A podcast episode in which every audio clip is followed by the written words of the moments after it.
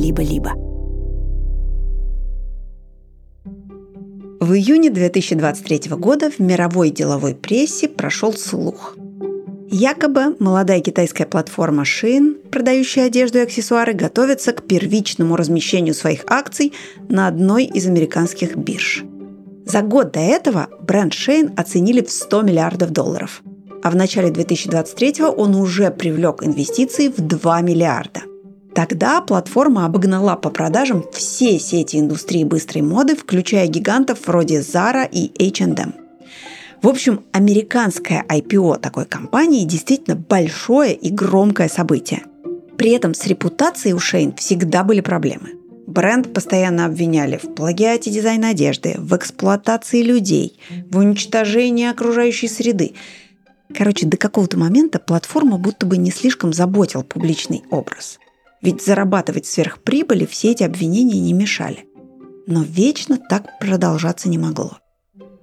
После слухов о размещении на американской бирже Шейн предсказуемо попал в поле зрения властей США. И в мае 2023 года маркетплейсом заинтересовался Конгресс. Разразился скандал. Группа сенаторов призвала комиссию по ценным бумагам и биржам приостановить процедуру подготовки к IPO. Причиной стали подозрения, что Шейн использует хлопок из китайской провинции Синьцзянь. Его запретили ввозить в США еще в 2021 из-за информации, что для производства материала используют принудительный труд уйгуров и представителей других национальных меньшинств. В ответ на эти меры пиар-отдел Шейна организовал пресс-тур для шести блогеров по образцово-показательной фабрике в Гуанчжоу.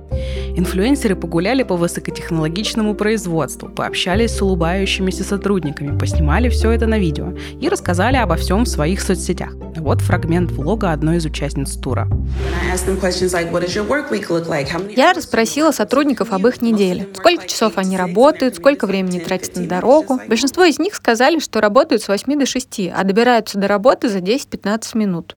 Что, в общем-то, вполне нормально. Правда, эффект у пиар-акции оказался не тот, на который рассчитывали в Шейн. В социальных сетях на блогеров посыпались тысячи обвинений.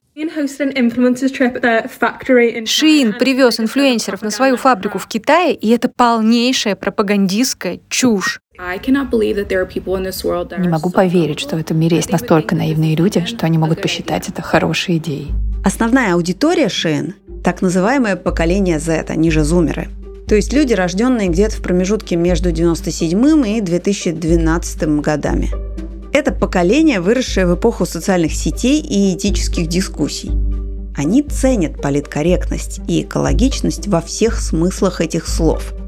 Казалось бы, если любимая китайская платформа настолько людоедская, что использует рабский труд, а потом еще и врет в соцсетях, что не делает этого – можно просто отменить ее и вернуться к одежде из старого доброго офлайн масс-маркета. Ну, например, в магазины конгломерата Inditex, Zara, Першка или там Stradivarius. Но проблема в том, что вся быстрая мода – это индустрия, куда этические нормы добираются с опозданием и приживаются с большим трудом.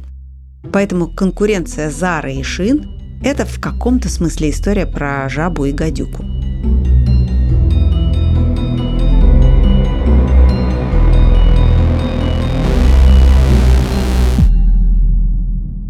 Привет! Это подкаст «Конкуренты» студии «Либо-либо» и «Банка. Меня зовут Лика Кремер. Я предпринимательница и основательница студии. А меня зовут Даша Боровикова, и в «Точке» я отвечаю за систему самоуправления. В этом подкасте мы рассказываем захватывающие истории конкуренции между гигантами рынка, которые не стесняются в методах борьбы за клиентов. И стараемся сделать из этого полезные выводы для бизнеса. Ведь в банке «Точка» мы заботимся о предпринимателях. Сфера меняется прямо сейчас. Как обогнать самого опытного и быстрого игрока на рынке? Что победит? Наряд как у инфлюенсера или моральные принципы? И как непоследовательность покупателей позволяет брендам творить с природой все, что угодно? Герои этого выпуска – испанский гигант Inditex и молодая китайская компания Shein. Мы не призываем вас повторять за ними, но все-таки считаем их опыт очень познавательным для предпринимателей.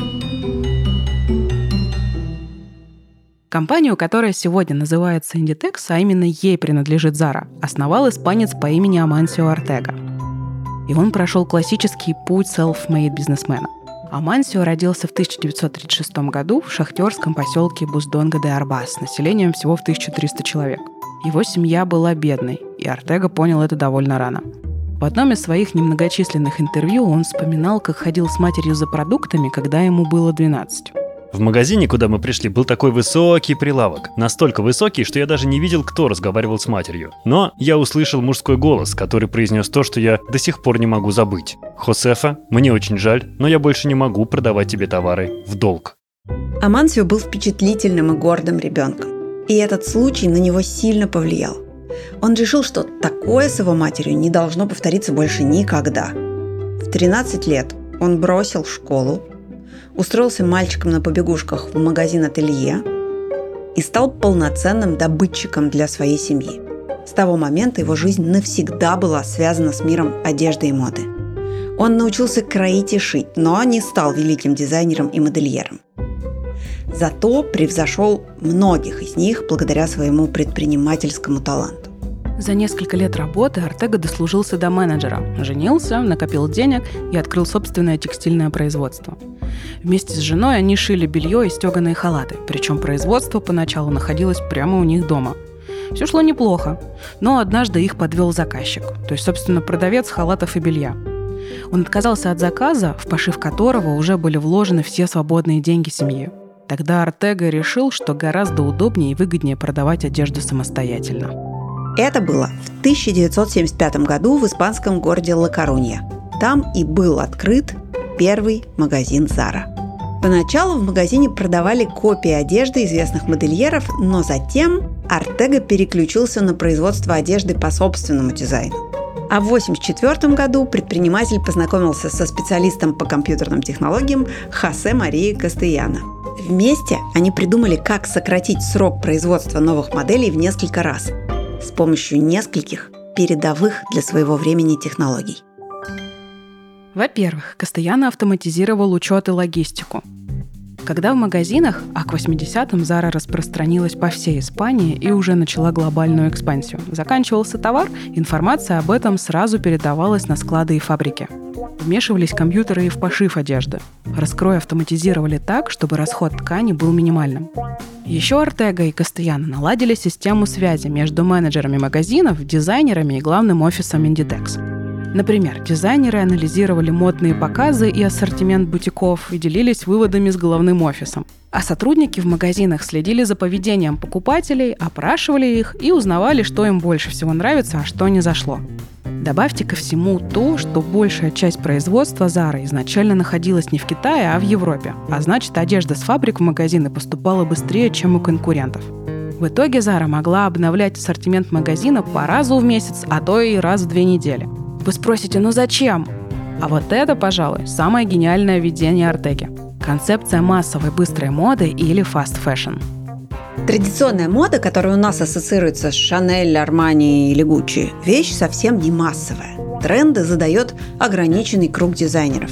А когда спустя какое-то время эти веяния доходят до массового потребителя, они, как правило, уже перестают быть трендами. Помните монолог Миранды Присли из фильма «Дьявол носит Прада»? Вы не знаете о том, что этот свитер не просто голубой, не лазурный, не бирюзовый, а небесно-голубой – и вам не вдомек, что в 2002 году Оскар де Лоренто создал коллекцию вечерних платьев небесно-голубого цвета. А затем, кажется, и в Сан-Лоран – коллекцию небесно-голубых френчей. И вскоре другие дизайнеры ввели небесно-голубой цвет в свою палитру. А затем он просочился в крупные магазины одежды, а потом, спускаясь все ниже, достиг какого-нибудь магазина уцененных товаров, где вы его и выудили. Успех Зары состоял в том, что Артега соединил модные тренды и массовое производство. До него дизайнерские дома и магазины сначала создавали одежду и уже потом продвигали ее путем показов и рекламы, пытаясь влюбить в нее потребителей, ну то есть ввести в моду. При этом всегда существовал риск, что новая модель никому не понравится и останется нераспроданной. В Zara решили делать все наоборот. Сперва отслеживать модные тенденции, а уже потом, учитывая их, создавать одежду – это и есть быстрая мода. И работает она так. Модные дома, чья продукция доступна очень узкому кругу потребителей, выпускают новые сезонные коллекции и показывают их на подиумах и в лукбуках. Дальше массовые ритейлеры анализируют все это и понимают, что будет модно в ближайшее время. На основе этих данных они быстро-быстро разрабатывают новые коллекции и обновляют ассортимент в магазинах. И все это, как мы помним, с учетом запросов потребителей. Ну а дальше вы знаете, вы идете в Зару и покупаете очередную рубашку, джинсы или платье. Основное преимущество fast fashion, как ясно из названия, это скорость. Для модных домов внушительным показателем считается 5-7 коллекций в год. Большие весна-лето и зима-осень и что-то межсезонное. В масс-маркете это число может достигать 30. В 1976 году Артега объединил производство и все свои магазины в компанию Гуасам, которую в 1985 переименовал в знакомый нам Inditex, сокращение от индустрии дизайна и текстиля. Но в период с конца 80-х до начала нулевых флагманский бренд Inditex Zara, как вы знаете, захватил мир. Что касается целевой аудитории. Изначально Zara целилась в женщин 25 лет – но в какой-то момент Артега решил расширяться. И в 99-м Inditex выкупил испанскую сеть одежды Stradivarius, где продавали вещи для совсем юных девушек. Дальше к ним добавилась Бершка, рассчитанная на бунтующих, но следящих за трендами девочек-подростков. И Pull&Bear, где продавалась одежда для молодых людей в районе 20, но все же менее консервативная, чем Zara. Кстати, Бершку и Pull&Bear в 90 основал сам Артега. В общем, к 2015 году Артега стал богатейшим человеком мира по версии журнала Forbes. Правда, в тот момент ему было уже 79, и за несколько лет до этого он отошел от дел. Артега до сих пор жив, но так и не полюбил медийность. Он редко фотографируется и почти не дает интервью. До 2020 года компания Inditex оставалась лидером рынка быстрой моды и вообще всего fashion-ритейла – Продажи сети росли, причем большая часть приходилась именно на Зару. К 2019 году продажи Зары превысили 20 миллиардов долларов в год, то есть она стала самым крупным модным ритейлом в мире. Но в 2020 году все изменилось.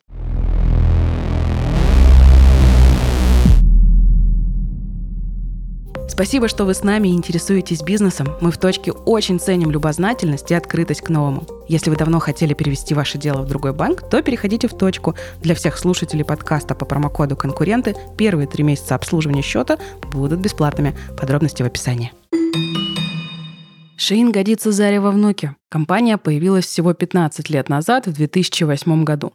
О ее основателе Крисе Сюя известно еще меньше, чем об Артеге. Интервью он не любит давать еще сильнее. Он родился в 1984 году то ли в США, то ли, если верить официальным пресс-релизам Шейн, все-таки в Китае. Отучившись в Вашингтонском университете, Крис некоторое время проработал в маркетинге, а затем открыл интернет-магазин свадебных платьев. Ну а потом переориентировался на одежду вообще. С самого начала Сюй целился в западного покупателя. Он даже изменил первое название магазина She Inside на более короткое и запоминающееся She In – в течение 2010-х бренд постепенно прошел путь от простого агрегатора, продающего одежду от разных производителей, к собственному производству и работающей как часы логистической цепочки. Но в 2020-м случилась пандемия и наступила его минута славы. 2020 в принципе стал золотым годом для электронной коммерции. Люди сидели в четырех стенах и маялись от изоляции и вынужденного безделья. Лучшим способом развлечься и справиться с тревогой стали онлайн-покупки. В итоге выиграли те производители и ритейлеры, которые смогли обеспечить доставку товара прямо под дверь покупателя. В богатых странах вынужденное заточение сопровождалось денежными выплатами от правительств, так что у людей были ресурсы для стрессового шопинга. А еще примерно в то же время пользователи распробовали TikTok – социальную сеть с короткими видео – в 2020 году она стала самым скачиваемым приложением в мире. И популярным TikTok форматом были видео с распаковками покупок, анпекинге. Ребята, я наконец-то получила свои аксессуары Shein. Сегодня я с большим удовольствием покажу вам свой улов на Shein к Новому году. Сегодня у нас распаковка с Shein к лету. Я выбрала столько милых нарядов. Летом 2020-го в ТикТоке завирусился тренд Zara versus Shein. Пользователи массово снимали видео, как распаковывают и сравнивают одежду из двух магазинов. Выглядели вещи, как правило, одинаково, но те, что пришли из Shein, практически всегда стоили дешевле. Супер низкие цены – это, в принципе, визитная карточка многих китайских маркетплейсов, будь то AliExpress или Taobao. Но на Shein можно было найти буквально такое же платье, как Zara, по цене буквально в пять раз ниже. За следующие пару лет Shein из никому неизвестного бренда превратился в основного конкурента Inditex, а по некоторым параметрам даже обогнал его. Про привлеченные инвестиции в 2 миллиарда долларов мы уже рассказали в самом начале подкаста, а прибыль маркетплейса за 2022 год составила 23 миллиарда долларов. В сравнении с этим годовая прибыль Inditex в 4,5 миллиарда кажется чем-то незначительным. То есть, по сути, главным конкурентом Shein стали уже даже не розничные гиганты фастфэшена, а сам Amazon, крупнейшая в мире площадка электронной коммерции, чья выручка за 2022 год составила 80 миллиардов долларов. Как же так получилось? Shein – крупный ритейлер одежды, но он никогда не был каким-то уникальным. Можно даже сказать, что это тот же Inditex в его лучших и худших проявлениях, только возведенный в абсолют. Парадокс, но, вероятно, именно это помогло ему превзойти конкурента. Сейчас объясним, что мы имеем в виду. И Inditex и Shein делают деньги на дешевом массовом производстве. Когда на тебя работают сотни фабрик, есть риск погрузиться в настоящий логистический, операционный и маркетинговый кошмар. Как всем этим управлять, доставлять и, главное, сбывать? Давайте рассмотрим эти процессы поподробнее. Inditex – компания с вертикальным управлением. Это означает полный контроль над цепочкой производства – Фирма сама разрабатывает модели, сама делает для них ткань, а потом сама шьет одежду. Чем меньше подрядчиков, тем дешевле и быстрее производство. При этом 50% производства Зары находится в Европе, а не в Азии, как у большинства модных ритейлеров. С одной стороны, это означает, что зарплата сотрудников выше, а с другой, что доставлять одежду с фабрик в магазины дешевле – как мы уже говорили, самое главное, что позволило стать Заре феноменально успешной, это супербыстрый цикл производства. За год бренд обновляет свои запасы 12 раз, в то время как конкуренты 3-4 раза. Достигается это за счет большого числа дизайнеров. Над новыми моделями единовременно работают 200 человек.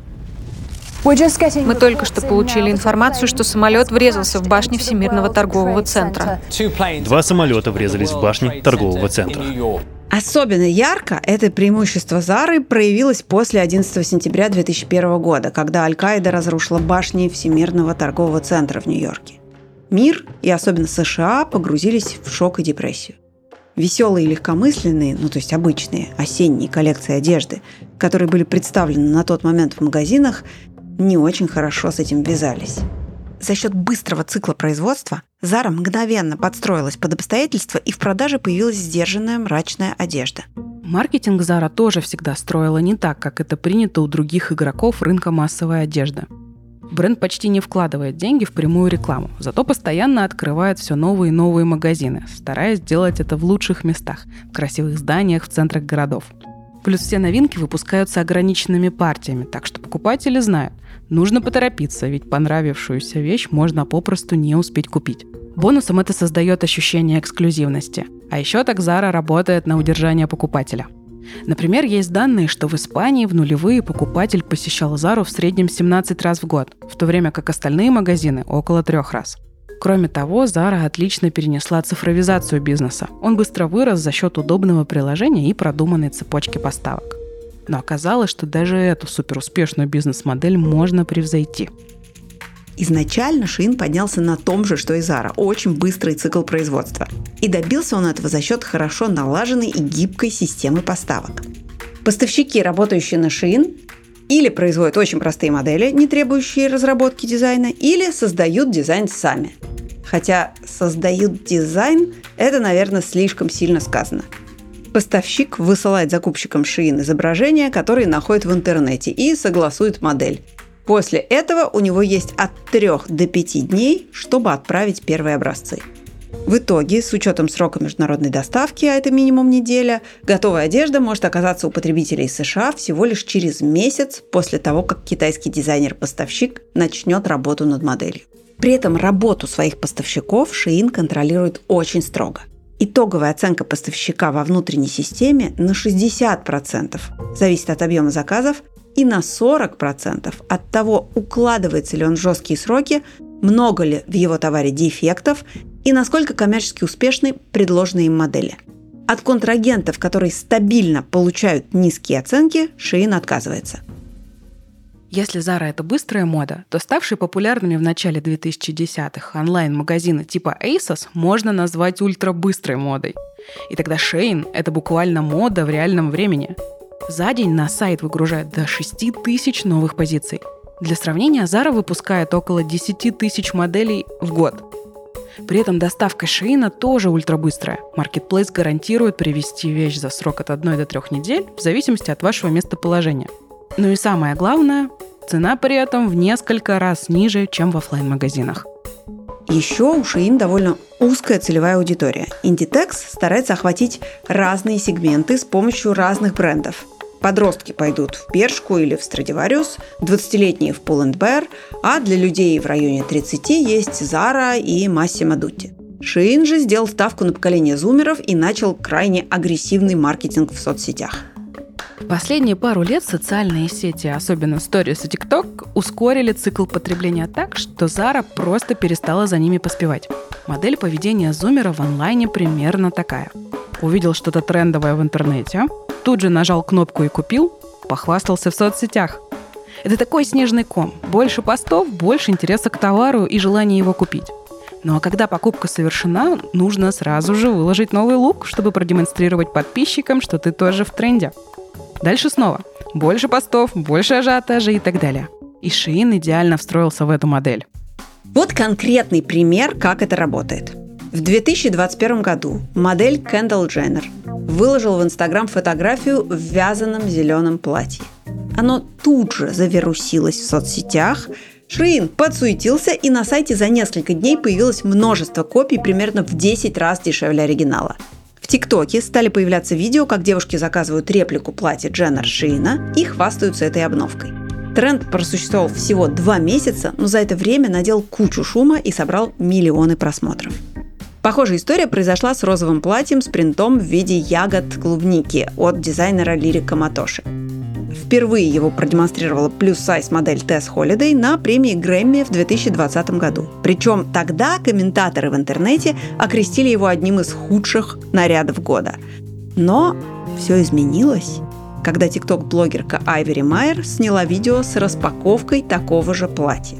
Ролик набрал более миллиона просмотров, а многие комментаторы писали, что тоже хотят клубничное платье. Правда, при цене в 490 долларов на тот момент около 38 тысяч рублей. Далеко не каждый мог себе это позволить.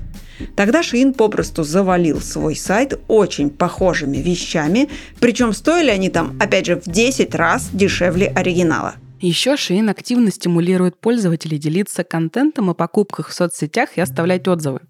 Делает он это с помощью системы баллов, которые начисляются чуть ли не за каждое взаимодействие с приложением. За регистрацию, отзывы, постинг фото в купленных нарядах и так далее. Например, 10 баллов могут упасть пользователю, даже если он просто посмотрит страницу товара в течение 30 секунд. И, наконец, бонусы начисляются за каждый доллар, потраченный в приложениях. А потом 100 баллов можно обменять на 1 доллар, который станет скидкой.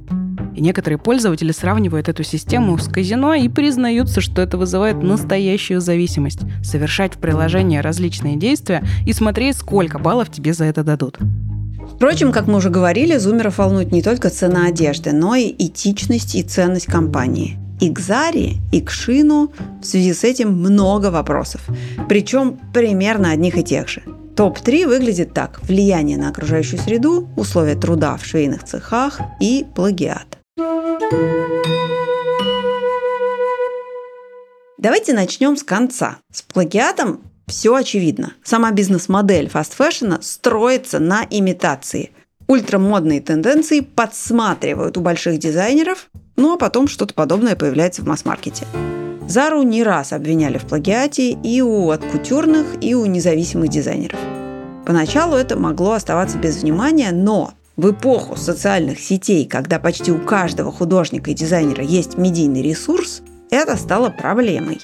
Например, в 2016 году художница из Лос-Анджелеса под ником Tuesday Бассен обнаружила, что Зара и Бершка продают футболки с нашивками, которые очень уж напоминают ее иллюстрацию. Вернее, полностью повторяют, вплоть до надписей.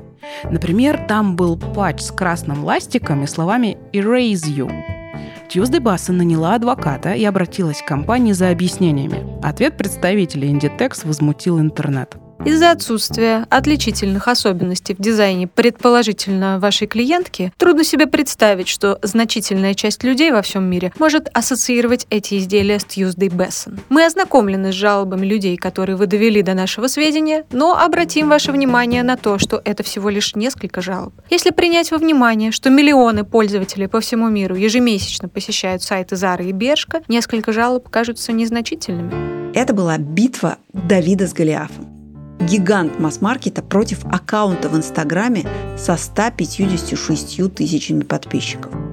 Но в итоге публичное возмущение сделало свое дело, и одежду с украденными иллюстрациями из продажи убрали.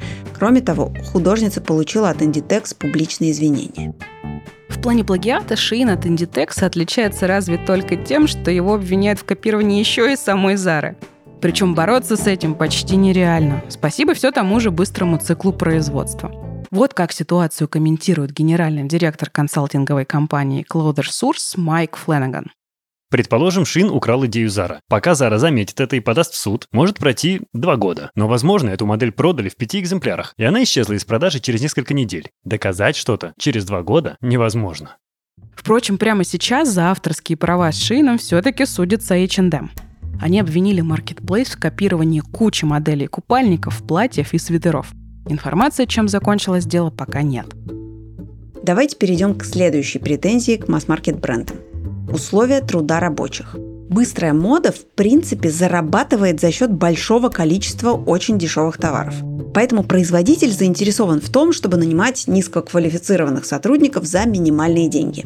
Это капитализм в самом агрессивном и хищническом его виде. Хотя половина производства Inditex и, в частности, Zara находится в Испании, большую часть работ все-таки выполняют сотрудники компаний-подрядчиков, которые базируются в развивающихся странах. Там все очень хорошо с дешевой рабочей силой и очень плохо с охраной труда. Например, в 2011 году бразильская Зара очутилась в центре крупного скандала, когда выяснилось, что 90% всего товара она производит на фабрике в Сан-Паулу, где трудятся мигранты из Перу и Боливии. Условия их труда были просто чудовищны. Во-первых, 16-часовой рабочий день при зарплате от 150 до 290 долларов в месяц. Это в то время как минимальная зарплата в Бразилии составляла 344 доллара – во-вторых, рабочие помещения были грязными, пыльными и с оголенной проводкой. В-третьих, некоторые сотрудники были несовершеннолетними. Разумеется, Inditex открестилась от этого, выкатив примерно такой пресс-релиз. Мы не можем нести ответственность за незаконный аутсорсинг. Нидерландская правозащитница Инна Зельденрус на это отметила, что знать, кто производит их одежду – ответственность Зара. Это мнение разделили неравнодушные комментаторы в интернете, которые обрушились на компанию с обвинениями в эксплуатации. В итоге все, что оставалось Inditex, хотя бы пообещать более ответственно подходить к выбору поставщиков. У Shein в этом плане репутация еще хуже. Помимо использования синдианского хлопка, о котором мы говорили в начале выпуска, компанию обвиняют еще в 18-часовом рабочем дне на фабриках, катастрофически низких зарплатах и использовании детского труда.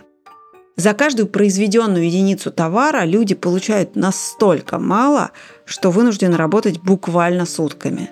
В 2022 в интернете распространилась страшилка о том, что ряд бирок на одежде, купленной на платформе, содержит скрытое послание. На ярлыках с информацией о стирке были надписи «Need your help» – «Нужна ваша помощь».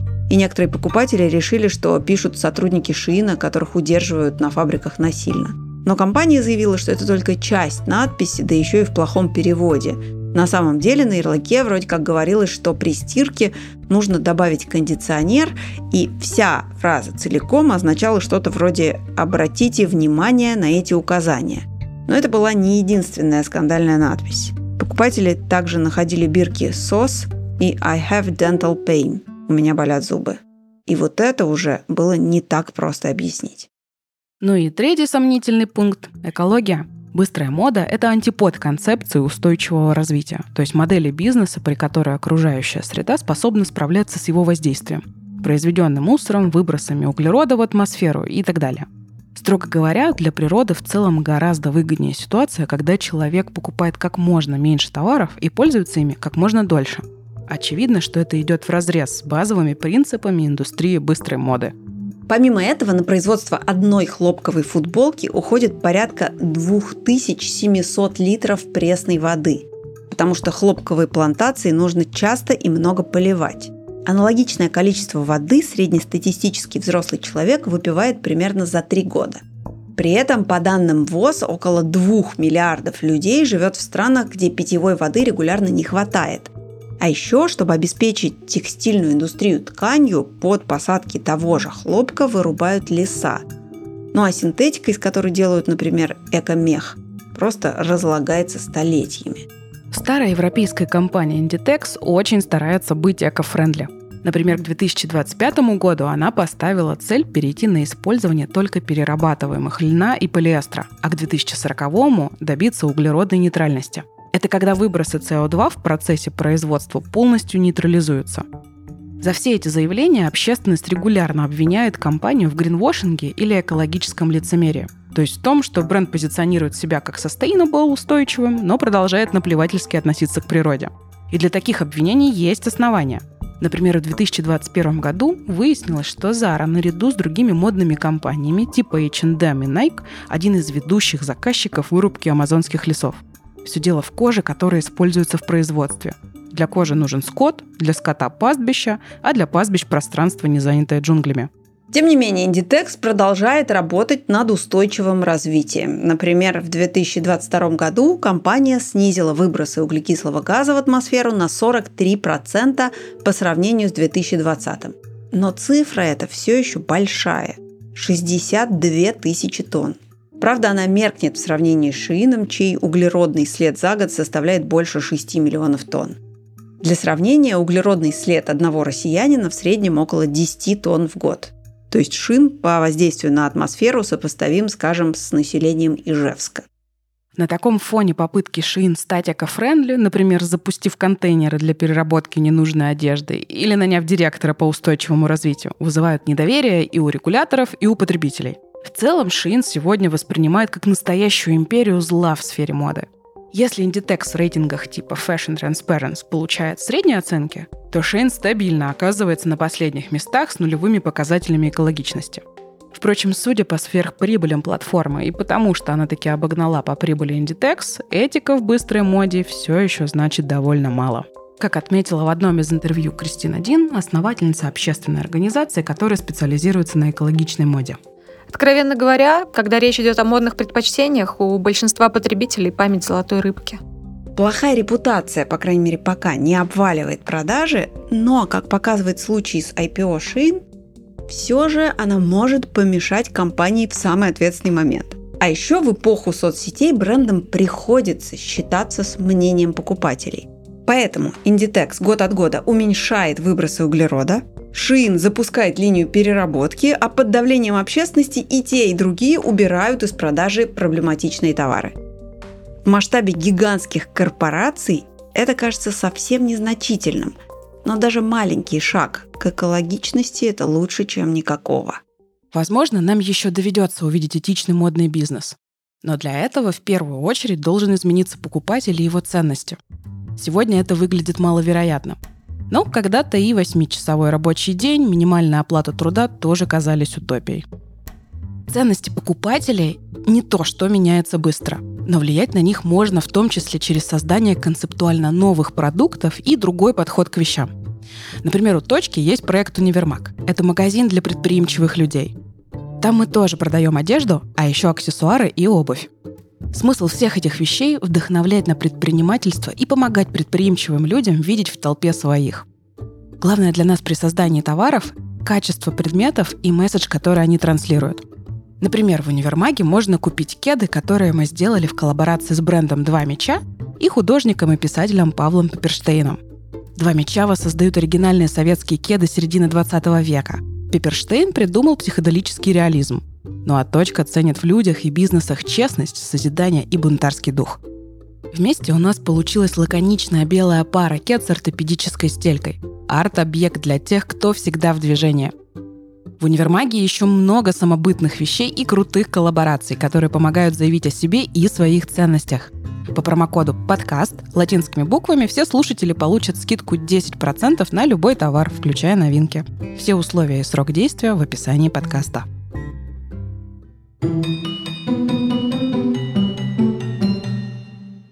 Какие же выводы мы можем сделать, узнав о том, как работают главные игроки массовой модной индустрии? Во-первых, скорость в бизнесе решает все. И, конечно же, четкие отлаженные бизнес-процессы. Без цифровизации и автоматизации производства Zara никогда бы не изобрела fashion и не стала бы в нем номером один. А без отлаженной схемы работы с контрагентами и молниеносного мониторинга трендов в соцсетях Shein никогда бы не смог обогнать Inditex. Вторая важная мысль – не стоит недооценивать зумеров из ТикТока. Именно благодаря им, а не суперсерьезной аудитории с деньгами, китайский no-name ритейлер за пару лет уделал саму Зару. Ну и самое главное, fast fashion и этичный бизнес пока, мягко говоря, не синонимы. Но даже гигантам вроде Зары и Шиина под давлением общественности приходится меняться, пусть эти перемены пока очень поверхностные. Пренебрегать репутацией и пиаром невыгодно в долгосрочной перспективе.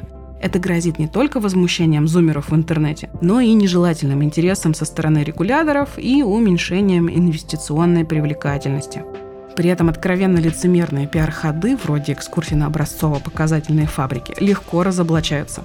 Так что если вы не бизнес со 100 миллиардной стоимостью, лучше с самого начала не врать аудитории.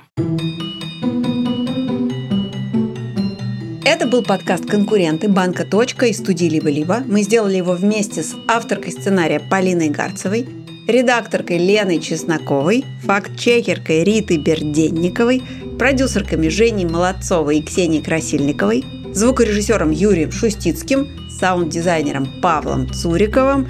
Меня зовут Лика Кремер. А меня Даша Боровикова.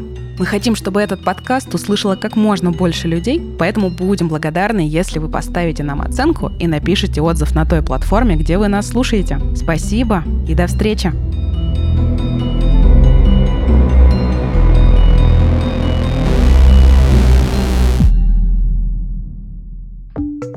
Друзья, у Либо-Либо есть подписка, но, возможно, вы не знаете, что первые две недели и только в Apple подкастах можно совершенно бесплатно слушать бонусные эпизоды ваших любимых подкастов и подкаст-студия со всеми секретами о нашей работе. Если Apple подкасты вам не подходят, приходите в закрытый телеграм-канал «Либо-либо», там тоже все это есть. Ссылки в описании и помните, что подписка – это лучший способ нас поддержать. Спасибо.